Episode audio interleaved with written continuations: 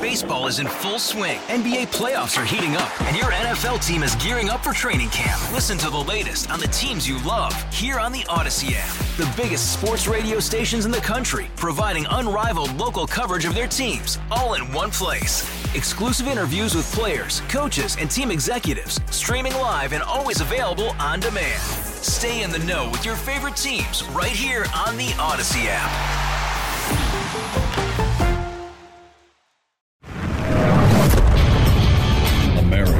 America is a choice. This is Battleground America. Here's Tara Servatius. If American women over the age of 40 and the men who love them knew what I'm about to tell you, they'd mob DC. They'd mob the Capitol, demanding their reproductive rights back. Not just liberal women, but conservative women too. If American women knew they didn't have to be governed by their biological clock, that having a baby at 45 or 50, 55 or 60 could be as easy as having one at age 30. That the technology exists to erase a woman's biological clock, to give heartbroken women the chance at having their own biological children. If they knew that, if they knew that one Republican member of Congress was standing in the way of them and their spouses having children, grandchildren, or adding to their existing families after the age of 40, they'd mob the Capitol, demanding to speak to Representative Robert Aderholt. But one man has decided that he knows best that women over 40 shouldn't have children. It's a patently outrageous situation, and it would end quickly if American women knew about it. Everybody's pretty aware of a woman's biological clock. The odds of getting pregnant over the age of 40, two thirds of women can't do it anymore. Their clock runs out. By age 40, they've got a 5% chance of getting pregnant. Across the course of my life, I've known so many women and men in this heartbreaking boat. One person I know dated a ton of women. He just happened to meet the love of his life at the end of his 30s. He couldn't imagine not spending the rest of his life with her. But that meant a terrible choice. She was 39 when he married her. They tried, but couldn't have children. Pretty common for that age. She was simply too old. Had another girlfriend like this, dated a ton of guys, never managed to find the right one for her. Brilliant woman, valedictorian of her class. She met him at 38. They married at 39, but by 40, she too was too old to have children. Or so she thought. So they all think. For this friend of mine, being childless is something that regularly reduces her to tears. Me and my girlfriends avoid bringing up things like our children's birthdays or things our kids are doing. She still struggles with it more than a decade later with the heartbreak and the hopelessness of it. But what most women don't know is all that's unnecessary. If we could just get Alabama Representative Robert Aderholt the heck out of the way, all that could change. For me, this is deeply personal. More than anything, I wanted to have another child, several more children. I'm a good mom, but I too met my husband late. We got started right away and had three kids. I want a fourth child more than I want my next breath. A fifth one would be fantastic too. There's nothing more in the world that I want. And even though I'm so grateful God has given me my three children, just the sight of a baby shower announcement on Facebook sometimes is enough to bring me to tears. There's nothing more in the world I want than more children. My children, my biological children. And what makes it so hard for me to deal with is that I happen to know the technology for me to do that exists. It's existed since the 90s. But again, one man who I don't even know, I'd actually pay a lot of money to meet him and just to ask him to talk, to beg, maybe even on my knees for five minutes to be allowed to have a child. I would do just about anything to meet, to beg Representative Robert Aderholt to let me have that child, to get out of my way to get out of the way of so many conservative women like me who would love to expand their families and to raise them in a way I think he'd probably be pretty happy with. But he thinks he knows better than I do. Or maybe he's just ignorant. I'd love to have that five minutes to ask. And if other women knew, they would too. In the quest of getting pregnant after I turned 40, my husband and I blew over $30,000 trying to get pregnant. IVF, all of it. It failed. But little did I know, he was using old technology. Because the new technology that would have let women like me get pregnant, technology that's been around since the 1990s, is banned in the US. It's literally insane. It's called cytoplasmic transfer. It was pioneered in the late 1990s by a clinical embryologist by the name of Dr. Jacques Cohen and his team at St. Barnabas Institute in New Jersey. It was the answer Sharon Saarinen was looking for. She'd been trying to have a baby for 10 years and by then was too old. Or so she thought. Her daughter, Alana, was conceived using it. Alana is just fine. She's in her 20s now. Here's how it works. Right now, if I go to a fertility clinic, I can get a donor egg from a younger woman. And matched with my husband's sperm, we could have a child. That child would be biologically his, but not mine. This is pretty standard in the US. Just about every fertility clinic does it. Creates three parent babies the donor mom's egg, the husband's sperm, and me, the actual mom. This makes one small change. Instead of the donor mom donating the entire egg, she'd instead donate just the mitochondria. See, older women's eggs are essentially tired. Inside the cell, the mitochondria basically can't fire up enough energy to go through the whole development process.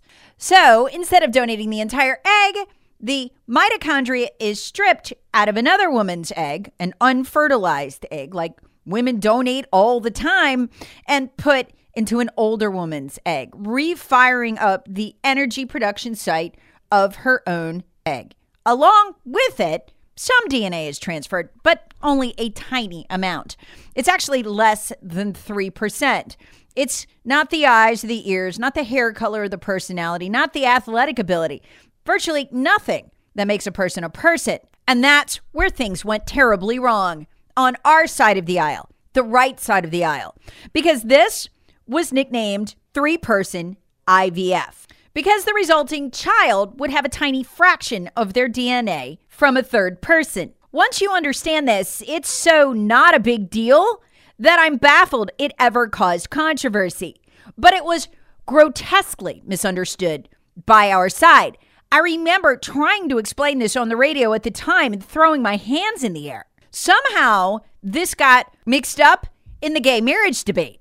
I remember the articles, people who didn't fully understand it on our side wrote, Oh, gay couples could have babies, threesomes, three parent family. It got ridiculous. But the gay marriage debate was hot at the time, and this sounded nuts. It's not nuts at all. It's really not even that different from what we do now with donor eggs, except people just didn't really understand it. And there's a heartbreaking component to this, too. When you replace that tiny bit of mitochondria, that less than 3% of the genetic components of the person, guess what? Genetic diseases that people inherit can be, in many cases, erased. Women who could not have babies for fear of passing on deadly and crippling genetic diseases could do that, could have babies safely without passing them on. It was revolutionary. And our side, I'm sad to say, just didn't take the time to understand it, and they killed it. And in stepped Representative Robert Aderholt. Hey, Rob Bradford here. I have set out on a mission with my good friends at FanDuel to prove what I have known for some time baseball isn't boring. Now I have a daily podcast to prove it with some of the most notable people in the baseball world, screaming baseball isn't boring from the mountaintops or at least agreeing to come on our show. Players, managers, GMs, and yes, even the commissioner of baseball, Rob Manfred. It has been a constant wave of baseball's most powerful voices. So join the revolution, subscribe, and soak in Baseball Isn't Boring. Listen on your Audacy app or wherever you get your podcast. You'll be glad you did. These weren't true three parent babies, not when 97% of the DNA would come from the mom and the dad. Again, the DNA we're talking about here isn't the DNA that determines physical characteristics. It's the DNA that determines the properties inside a cell. Because the donors of these eggs are donating them unfertilized, no life is destroyed. This is an unfertilized egg that the mitochondria is taken out of. The same kind of woman sheds every month. The same kind every fertile woman sheds when it dies every month when she goes through her menstrual cycle. When she ovulates, if there's no sperm there to fertilize it, it just dies off and then it happens again the next month. This egg could instead be preserved, the mitochondria harvested to allow women who are infertile because of their age to have as many babies as they want. But in 2015, Representative Robert Aderholt stepped forward to add an amendment that almost nobody noticed to a bill banning the practice. At the time, his amendment to the appropriations bill spurred no debate. I think nobody even noticed it. But it would have a devastating effect on the lives of women like me and my friends who so desperately want to have children.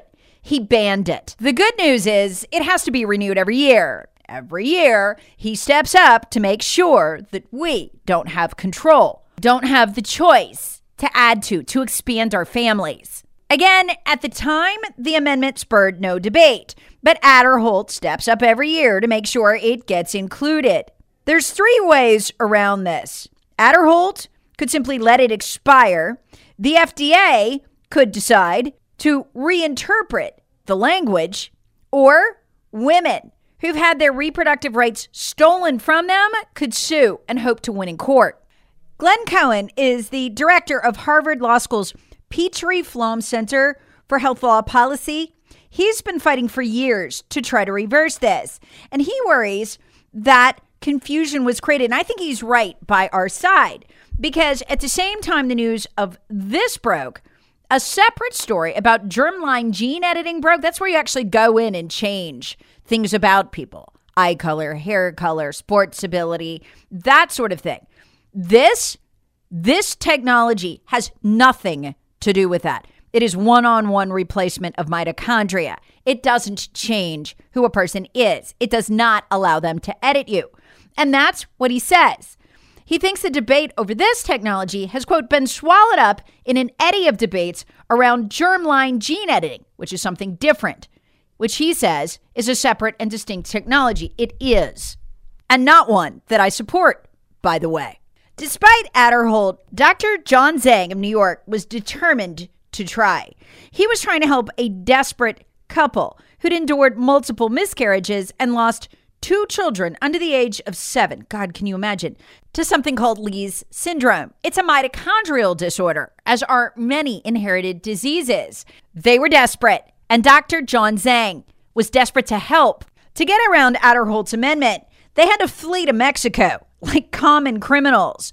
So instead of doing the transfer at Dr. Zhang's New Hope Fertility Clinic, they had to do it down in Mexico, which at the time did not have an explicit law against it. It worked a healthy baby boy born disease free, an incredible gift to his parents.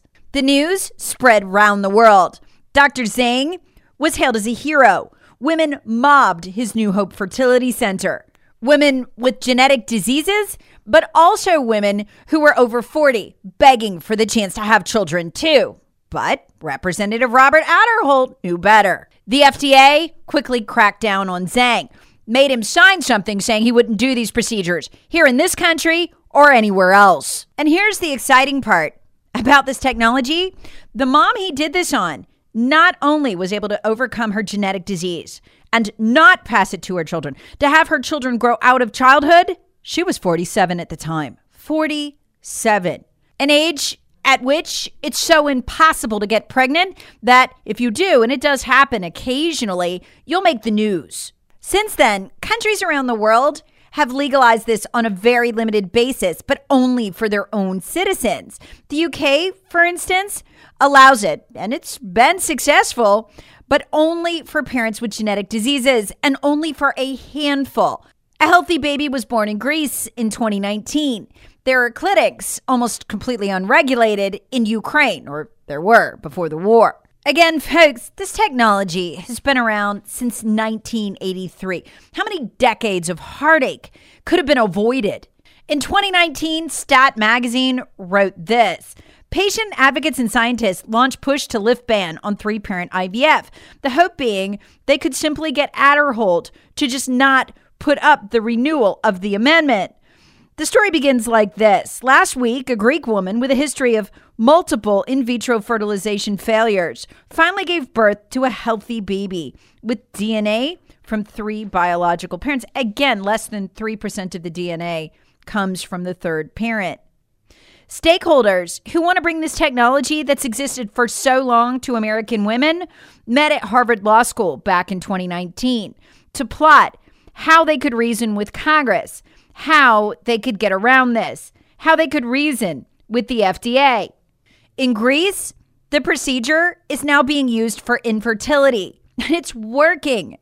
But since then, the group of clinicians, embryologists, and other scientists who aren't unfortunately lobbyists have gotten essentially nowhere. This podcast is my hope of changing that. I'm convinced that if American women over the age of 40 and the men who love them, the men who desperately want to have children with them, could know we have this technology.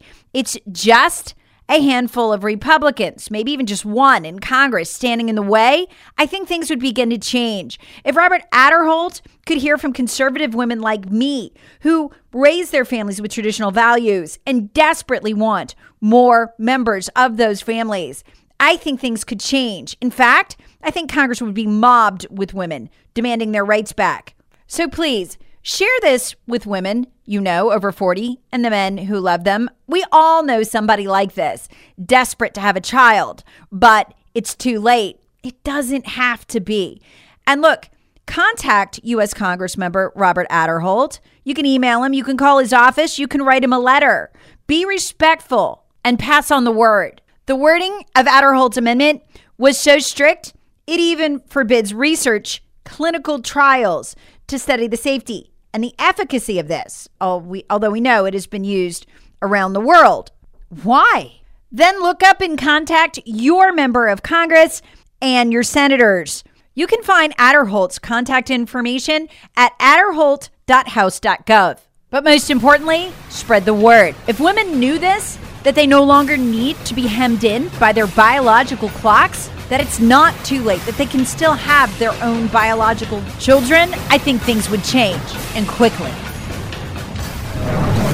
Battleground America with Tara Servatius. Please subscribe on the Audacy app or wherever you get your favorite podcasts. Share with friends, family, and other free thinkers. Thanks for listening. Hey, Rob Bradford here. I have set out on a mission with my good friends at FanDuel to prove what I have known for some time baseball isn't boring. Now I have a daily podcast to prove it with some of the most notable people in the baseball world, screaming baseball isn't boring from the mountaintops or at least agreeing to come on our show. Players, managers, GMs, and yes, even the commissioner of baseball, Rob Manfred. It has been a constant wave of baseball's most powerful voices. So join the revolution. Subscribe and soak in Baseball Isn't Boring. Listen on your Audacy app or wherever you get your podcast. You'll be glad you did.